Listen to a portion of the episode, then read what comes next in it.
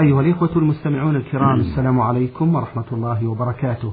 هذا لقاء طيب مبارك يجمعنا بسماحة الشيخ عبد العزيز بن عبد الله بن باز المفتي العام للمملكة العربية السعودية ورئيس هيئة كبار العلماء. مع مطلع هذا اللقاء نرحب بكم سماحة الشيخ فأهلا ومرحبا سماحة الشيخ. حياكم الله وبارك فيكم. وفيكم من سماحة الشيخ. على بركة الله نبدأ هذا اللقاء بسؤال لأحد الإخوة لم يذكر الاسم في هذه الرسالة ويسأل سماحة الشيخ عن حكم الوصية هل هي واجبة؟ بمعنى أنه لا بد لكل إنسان أن يوصي حتى ولو كان لم يكن يملك شيء من المال وهل يجوز للإنسان أن يوصي بالثلث لابنه الأكبر؟ جزاكم الله خيرا. بسم الله الرحمن الرحيم. الحمد لله وصلى الله وسلم على رسول الله وعلى آله وأصحابه ومن اهتدى بهدى أما بعد فالوصية سنة إذا كان كان له شيء يوصي فيه. بالثلث فأقل إذا كان عنده مال فلا بأس أن يوصي بالثلث فأقل أما إذا كان ماله قليل فلا عدم الوصية يتركه للورثة أما إذا كان ماله فيه خير وفيه بركة فلا مانع يوصي بالثلث يستحب أن يوصي بالثلث أو بالربع أو بالخمس في وجوه الخير. كأن يقول في صدقة الفقراء في تعمير المساجد في صلة الرحم في ضحية لي ولأهل بيتي أو لي ولوالدي أو ما أشبه ذلك من وجوه البر. أو في سبيل الله يعني في الجهاد في سبيل الله. لكن إذا عين الجهاد تكون أحسن في الفقراء والمساكين. في تعمير المساجد حتى يكون الوكيل على بينة ويكون له وكيل يجعل هذه الوصية لها وكيل من أقاربه من أولاده من غيرهم. وهكذا لو كان عليه دين ما عليه بينات يجب أن يوصي به إن لفلان كذا ولفلان كذا حتى لا تضيع حقوق الناس. أما إن كان عنده متاع فالحمد لله لكن إذا أصاب احتياطا خشية أن تضيع وثائقهم أو نحو ذلك إذا أصاب احتياطا لفلان عندي كذا ولفلان عندي كذا احتياطا هذا طيب وهذا حسن. كذلك إذا أحب أن يخص أحدا بعطية من غير الورثة كأن يقول لخالتي كذا ولفلان كذا أو فلان كذا. الثلث الأقل يعطيهم فلا بأس. أما الورثة لا يوصي لهم لا, لا أبنائه ولا غيرهم ليس للورثة وصية. النبي صلى الله عليه وسلم يقول لا وصية لوارث.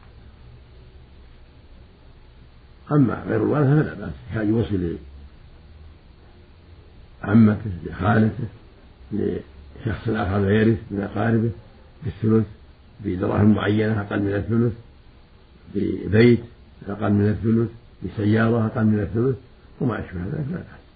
لقوله صلى الله عليه وسلم ما حق امرئ مسلم له شيء يريد أن يوصى فيه يبيت ليلتين إلا ووصيته مكتوبة عنده هكذا رواه ابن عمر عن النبي صلى الله عليه وسلم.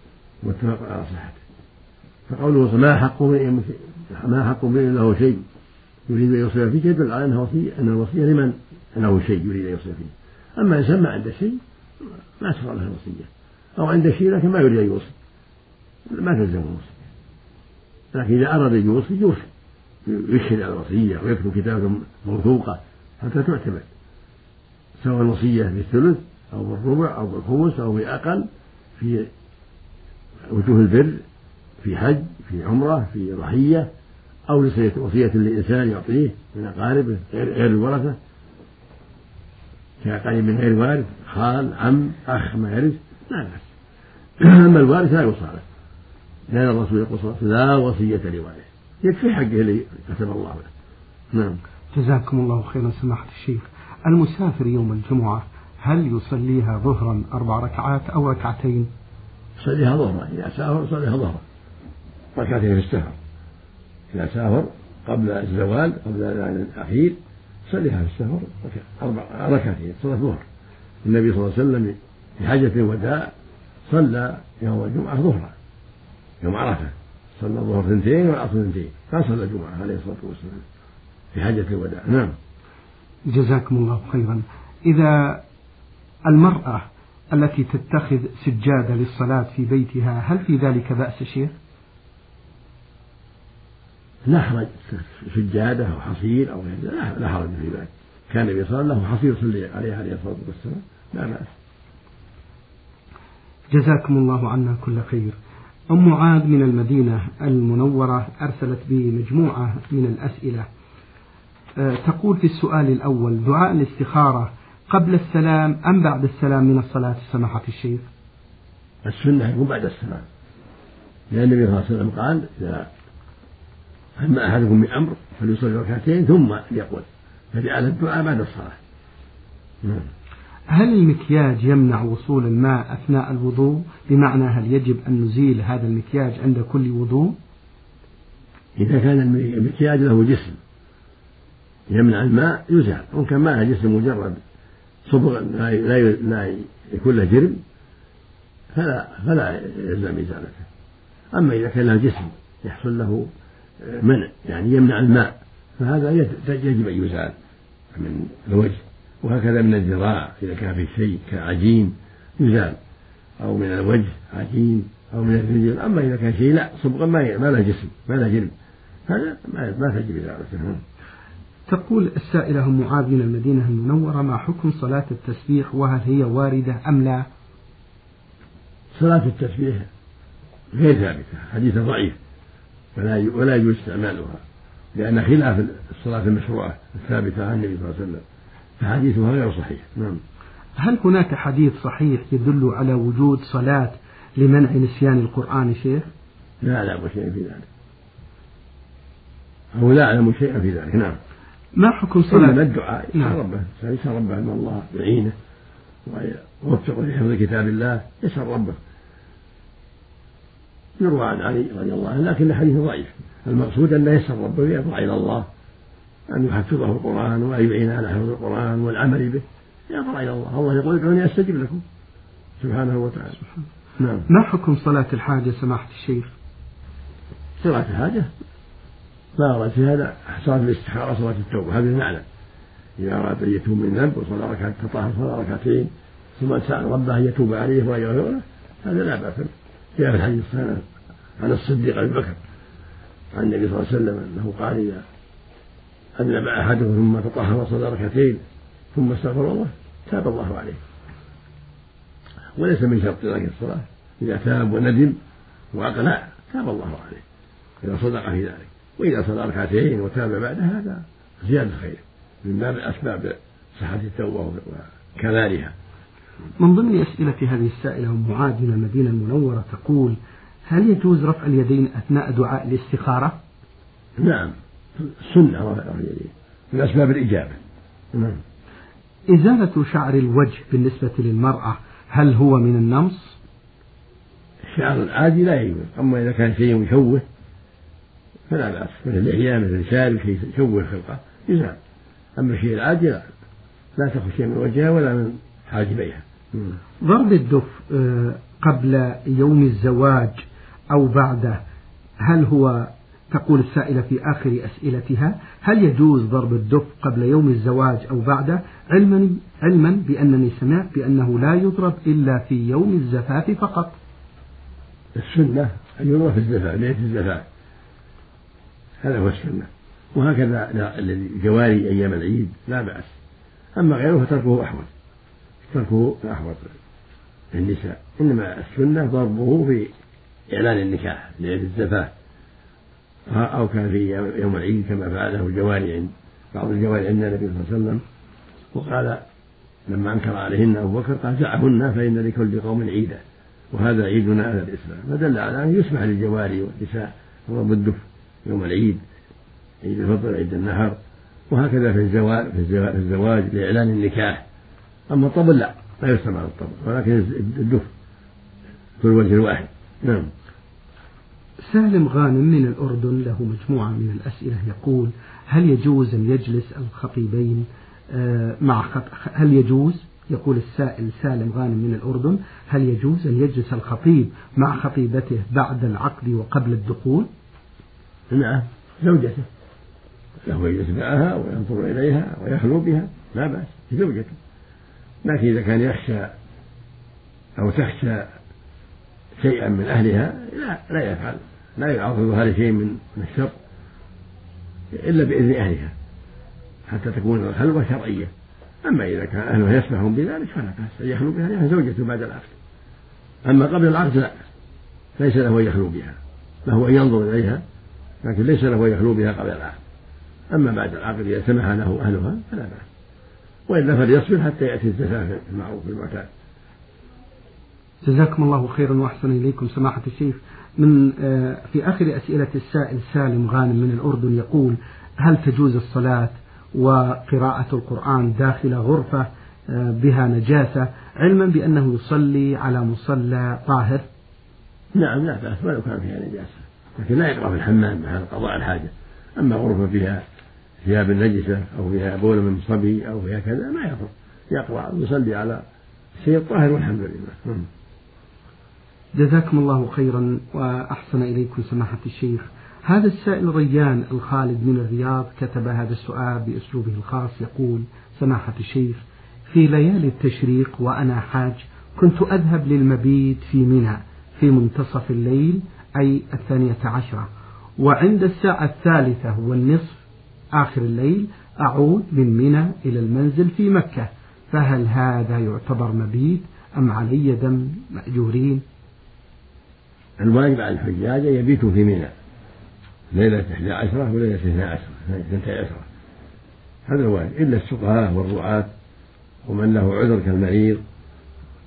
فإذا كنت تبيت غالب الليل فلا شيء عليك أما إذا كنت تبيت أقل من الأكثر فعليك دم لأنك غير معلوم.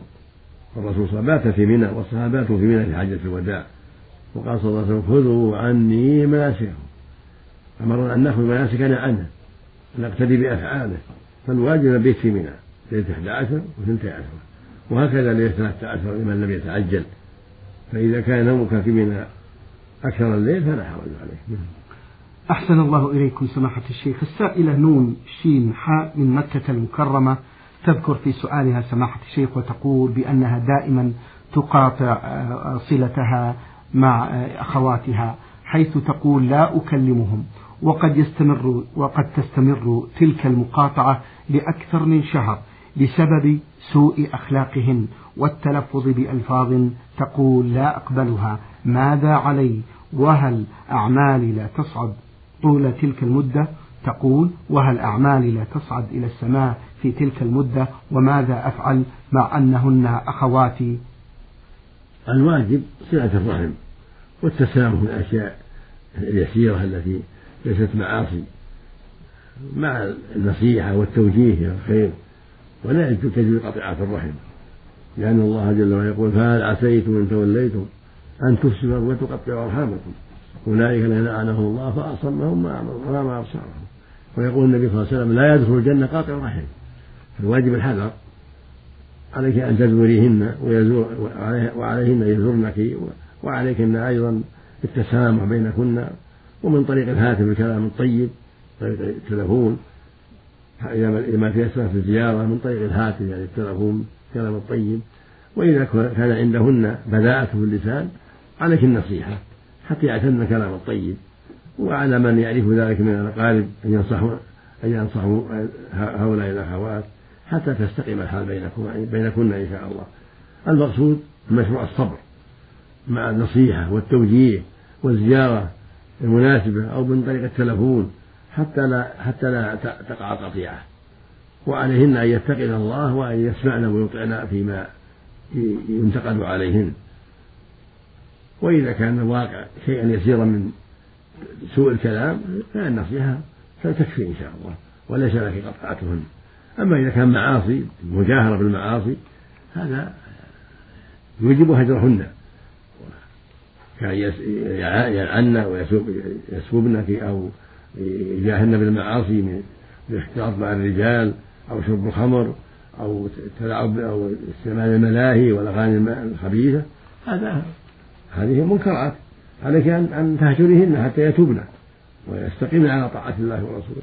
أما إذا كان أشياء بسيطة من سوء الكلام بينكما أو المزح بينكن أو ما أشبه ذلك فعليك النصيحة والتوجيه ولعل الله يهديهن بأسبابه. جزاكم الله خيرا سماحة الشيخ. بعض الأخوات سماحة الشيخ في مجمع النساء قد يتساهلن ببعض. آه، الألفاظ والتي قد تخل بالعقيدة. هل من كلمة للنساء في مثل في هذا المجال؟ نعم الواجب عليهن تقوى الله وأن يحفظن ألسنتهن مما يغضب الله. يجب على كل رجل وعلى كل امرأة أن يتقي الله وأن يحفظ لسانه عما يغضب الله جل وعلا. لا من جهة العقيدة ولا غير العقيدة.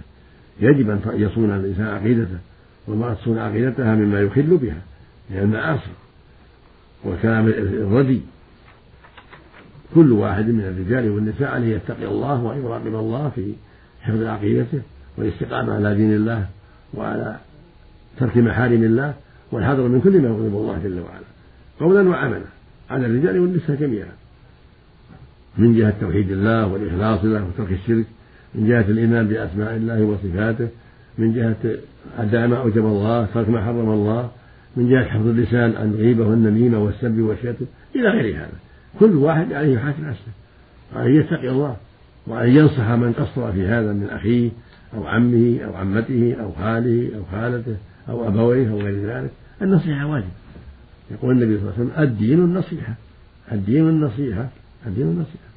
لمن يرقى لله ولكتابه ولرسوله ولأئمة المسلمين وعامته؟ ويقول صلى الله عليه وسلم لا يغني أحدكم حتى يحب أخيه ما يحب نفسه. كما تحب أن تكون من خير الناس فهكذا تحب لأخيك وعمك وأبيك وأمك وقريبك وأخيك المسلم وتنصح له بالكلام الطيب والأسلوب الحسن. نعم. أحسن الله إليكم سماحة الشيخ. في آخر أسئلة هذه السائلة من مكة المكرمة نون شين حاء تستفسر عن الآية الكريمة في سورة المائدة ما جعل الله من بحيرة ولا سائبة ولا وصيلة ولا حام. هذه أشياء كان الجاهلية يفعلونها. ثم نسخها الله وأنكر عليهم. بحيرة والسائبة وهذه كلها أشياء جاهلية يفعلونها فأنكرها الله عليهم ونهاهم عنها وأبطلها. والله جل وعلا أباح لهم إبلهم وبقرهم وغنمهم وليس فيه بحيرة الأصنام ولا سائبة ولا وصيلة ولا حام قد فسر العلماء هذه الأشياء في كتاب التفسير فمن أراد ذلك يراجع تفسير ابن كثير وتفسير البغوي وغيرهما من التفاسير يجد مطلوبة إن شاء الله. الآية الكريمة سماحة الشيخ وأحضرت الأنفس الشح تريد تفسيرا لها أيضا؟ هذا مثل ما ظاهر ظاهر القرآن. الأنفس نسبة الشح والبخل إلا من رحم الله. فالواجب على المؤمن أن يتقي ذلك ويحذر الشح والبخل ويعتاد الجود والسخاء وعدم البخل والشح. يقول النبي صلى الله عليه وسلم اتقوا الشح. اتقوا الشح فإنه أهلك من كان قبلكم. والله يقول سبحانه في كتابه العظيم ومن يوق شح نفسه فأولئك هم المفلحون. من صفات العباد الشح والبخل إلا من عصم الله إلا من رحم الله. والشح الحرص على المال بكل وسيلة من حلال وحرام. ثم إذا وجده بخل به فالشحيح حريص على طلب المال بكل طريق. ثم إذا وجده بخل به أيضا. والشح شره عظيم. ولهذا قال سبحانه ومن يوق شح نفسه فأولئك هم المفلحون. ويقول النبي صلى الله عليه وسلم اتقوا الشح فإنه أهلك من كان قبله. واتقوا الظلم فإن الظلم ظلمات يوم القيامة.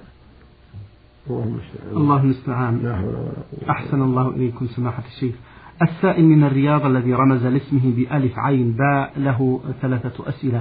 في السؤال الأول يقول سماحة الشيخ كنت أريد أن أصلي الظهر في مسجد على الطريق من مقر عملي فلم أجد ما في دورة مياه المسجد وكان البيت بعيدا عن المسجد. فخشيت أن تفوتني صلاة الجماعة فخرجت إلى جوار المسجد ووجدت ترابا نظيفا فتيممت وصليت جماعة مع المسلمين. فهل ما فعلته صحيح أم علي أن أعيد الصلاة؟ ليس بصحيح. وعليك أن تعيد الصلاة. لأن الله يقول فلم تجدوا ما فتيمموا وأنت واجد الماء والحمد لله. إذا المسجد مسجد آخر. تروح مسجد آخر. أو إلى بيتك يتوضأ ثم تذهب إلى المسجد. وإن فاتت الصلاة صليت في بيتك الحمد لله. فاتقوا الله ما استطعتم. أما أن تيمم لا. والماء موجود؟ هذا لا يجوز. هذا باطل. نسأل الله العافية. يقول السائل نحن نعلم أن المسلم يجب أن يصلي في ملابس طاهرة ولكننا لا نعلم هل يجوز للمسلم أن يتوضأ في ملابس غير طاهرة ولكنها في الحقيقة غير نجسة نجاسة عينية كملابس النوم مثلا؟ ليس له أن يصلي في ملابس نجسة. أما الملابس التي يشك فيها فلا بأس. ملابس النوم هي نجسة إلا إذا علم أنه أصابها نجاسة يغسل النجاسة. وإما وأما كون ينام فيها النوم لا ينجسها. إلا إذا أصابها بول أو مذي أو شيء من النجاسات الأخرى يغسل يغسل ما أصابها. فإذا علم أن فيها نجاسة لا يصلي فيها. أما إذا لم يعلم فالأصل الطهارة. والحمد لله. نعم. جزاكم الله خيرا وأحسن إليكم سماحة الشيخ. في ثالث أسئلته يقول شخص بدأ في الوضوء لبعض أعضاء جسمه فانقطع عليه الماء فذهب إلى مكان آخر وأكمل ما تبقى من أعضاء جسمه فهل هذا الوضوء صحيح؟ إذا كانت المدة غير طويلة فلا بأس إذا كانت المدة فاصلة خفيفة فلا بأس وإلا فليعيده من أوله هل حمل المصحف في الصلاة جائز لمن لم يحفظ من القرآن إلا القليل؟ لا مانع إذا قام المصحف في تهجد بالليل أو في صلاة التراويح. أما الفريضة يقرأ ما تيسر ولا حاجة إلى المصحف. يقرأ ما تيسر والحمد مع الفاتحة. يكفي والحمد لله. الفاتحة هي الأصل والباقي سنة. يقرأ ما تيسر من السور القصيرة أو الآيات يكفي الحمد لله. الحمد لله. جزاكم الله خيرا سماحة الشيخ. السائلة ميم شين من الزبداني تقول سماحة الشيخ إذا طلبت من زوجي أن أذهب إلى أختي, إلى أختي أو إلى خالتي يقول لي ليس لك صلة رحم. هل هذا صحيح؟ وهل للزوج أن يمنع زوجته من زيارة أقاربها؟ هذا غلط. صلاة الرحم واجبة. بالكلام الطيب وبالنفقة إذا كان القريب فقير وأنت غني تساعده وتحسن إليه هذا واجب. صلاة الرحم واجبة. وقطيعتها محرمة. ولا يجوز للزوج أن يعين على قطيعة الرحم ولا أن يأمر بقطيعة الرحم بل يجب عليه يساعد على الخير ولكن لا تخرجي إلا بإذنه بالكلام الطيب والأسلوب الحسن حتى يأذن وليس له أن يمنعك من صلة الرحم لا بالمال ولا بالزيارة إلا إذا كانت الزيارة فيها شر إذا كانت الرحم رحم فيها خبث عندهم المعاصي له أن يمنعك منهم من زيارتهم إذا كان عندهم الشر والمعاصي ويخشى يضرك أن تضرك الزيارة. أما إذا كان أهل خير واستقامة فليس له منعك على الوجه المعتاد المعروف اللي ما في مضرة عليه كانت تزور أختك أو خالتك أو عمتك أو جدتك أو ما أشبه ذلك من أرحامك أو خالك أو أخاك أو ما أشبه ذلك. لكن على وجه لا يضر الزوج. وإذا منعك فلا تخرجي إلا بإذنه بالأسلوب بالأسلوب الحسن والكلام الطيب ولا تعجلي نعم. أحسن الله إليكم سماحة الشيخ. هذا السائل الذي رمز لاسمه بحاء ميم عين من جمهورية مصر العربية ومقيم في الزاحمية أرسل بمجموعة من الأسئلة. يبدأ هذه الرسالة بسؤاله الأول ويقول ما هي شروط الاعتكاف في رمضان؟ وهل يجوز للإنسان أن يخرج من المسجد في هذه المدة؟ لأي سبب من الأسباب؟ السنة الاعتكاف في المسجد في رمضان إذا تيسر ذلك؟ في رمضان وغيره لكن في رمضان أفضل إذا تيسر ذلك. وله الخروج إذا أراد الحاجة فيخرج يتوضأ يخرج يقضي حاجة لا بأس. وله أن يهون إذا كان أراد يعكف خمسة أيام ثم ترك منها يوم أو يومين واكتفى بيومين أو ثلاث لا بأس. لأن سنة مو بلازم إلا إذا نذر. قال لله يعني نذر ما أعتكف كذا وكذا عليه يوم بالنذر يقول النبي صلى الله عليه وسلم نذر أن يطيع الله فليطيعه. أما إذا كان مهم نذر فهو مستحب. له أن يدخل ويعتكف وله يقطع الاعتكاف إذا عرض له عارض وأحب يقطع الاعتكاف لا حرج. وله يخرج لحاجته للوضوء للغسل لقضاء الحاجة. لا بأس. نعم. أحسن الله إليكم. يقول نحن نعمل في مزرعة ولا يوجد بها مسجد وأنا أصلي الصلاة بعد الأذان بحوالي نصف ساعة. فهل هذا يكون في وقت الصلاة أم لا؟ وإذا لم يكن في وقتها فما هي المدة المحددة بين الأذان والإقامة؟ الأمر في هذا واسع الحمد لله. عندك التقويم تعرف التقويم. تعمل بالتقويم المعروف. التقويم هذا معروف ومستقيم التقويم لا بأس بالتقويم تقويم القرى يكون عندك في مزرعتك حتى تعرف الأوقات. إذا كان ما تسمع الأذان ما عندك مساجد ما حولك مساجد تكون يكون عندك التقويم. وتعمل به. بعد التوقيت ربع ساعة ثلث ساعة تصلي نصف ساعة لا بأس. في الظهر والعصر والمغرب والعشاء والفجر. ولكن المغرب يكون أفضل. لا لا لا, تتأخر. بعد عشر دقائق ربع ساعة بعد المغرب. لأن الرسول كان يبادر بها عليه الصلاة والسلام. المقصود يكون عندك نسخة من التقويم حتى تعرف الأوقات. إذا كان المساجد بعيدة عنك لا تسمع الأذان. نعم جزاكم الله خيرا سماحة الشيخ. لو أن الإمام أخطأ أثناء الصلاة في آية هل يسجد سجود للسهو أم لا؟ لا ما ما يلزم السجود السهو إذا أسقط قراءة بغير الفاتحة ما يلزم السجود الحمد لله. لأن هذا قراءة زيادة الفاتحة ليس بلازم. لكن إذا قرأ أسقط من الفاتحة لا بد يأتي بالفاتحة كاملة. ينبه اللي وراه إذا أسقط آية من الفاتحة ينبه. اللي وراه هذا ما أسقط حتى يأتي به. ولو ما أتى به تبطل الركعة يأتي بركعة مدارها. لو أسقط آية من الفاتحة بطلت الركعة. وقامت الأخرى مقامها إذا سهى عن آية ولم ينبه. أما إذا نبه وأتى بها في الحال فلا بأس. الحمد لله. الحمد لله. أما لغير الفاتحة لو أسقط شيء ناسي فلا يضره الحمد لله. نعم. أحسن الله إليكم. هل الزيادة في الوضوء لأكثر من ثلاث مرات للعضو يعتبر بدعة أم لا؟ سماحة الشيخ. لا يجوز لا يجوز. الرسول نهى عن هذا. السنة ثلاثة أقل. واحدة مجزئة واثنتان أفضل والثلاث أفضل. في بعض الروايات من زاد فقد تعدى وأساء وظلم. فلا ينبغي الزيادة لا تنبغي الزيادة. نعم. طيب إذا زاد سماحة الشيخ وهو أكثر من أكثر من ثلاث أربع أو خمس هل للمشاهد لهذا المتوضئ أن يمنعه؟ لا لا ينبه. يقول ترى هذا ما يجوز أو مكروه على مكروه كراهة شديدة ينبه. طيب. جزاكم الله خيرا. هل يصح للإنسان أن يقرأ من المصحف من غير وضوء؟ ليس له يقرأ إلا بوضوء من المصحف أما على صدره فلا بأس. أما من المصحف فلا بد وضوء. الرسول نهى عن مس المصحف من غير وضوء كتب إلى اليمن. أن لا يمس القرآن إلا طاهر؟ جاء في أحاديث وفعله الصحابة رضي الله عنهم وأرضاهم فالمقصود أنه لا يقرأ من المصحف إلا وهو طاهر. أما المحدث لا يقرأ إلا إلا عن ظهر قلب. إلا الجنوب فلا يقرأ. لا عن ظهر قلب ولا من حتى يغتسل في الجنوب. لكن لأنه بجنوب هذا يقرأ من عن صدره لا بأس ولو كان على غير طهارة. أما من المصحف فلا بد من الوضوء. شكر الله لكم سماحة الشيخ وبارك الله فيكم وفي علمكم ونفع بكم الإسلام والمسلمين. أيها الإخوة والأخوات أجاب عن أسئلتكم سماحة الشيخ عبد العزيز بن عبد الله بن باز المفتي العام للمملكة العربية السعودية ورئيس هيئة كبار العلماء. شكر الله لسماحته على ما بين لنا في هذا اللقاء الطيب المبارك. شكرا لكم أنتم. إلى الملتقى إن شاء الله. وفي الختام تقبلوا تحيات زميلي مهندس الصوت فهد العثمان من الهندسة الخارجية. والسلام عليكم ورحمة الله وبركاته.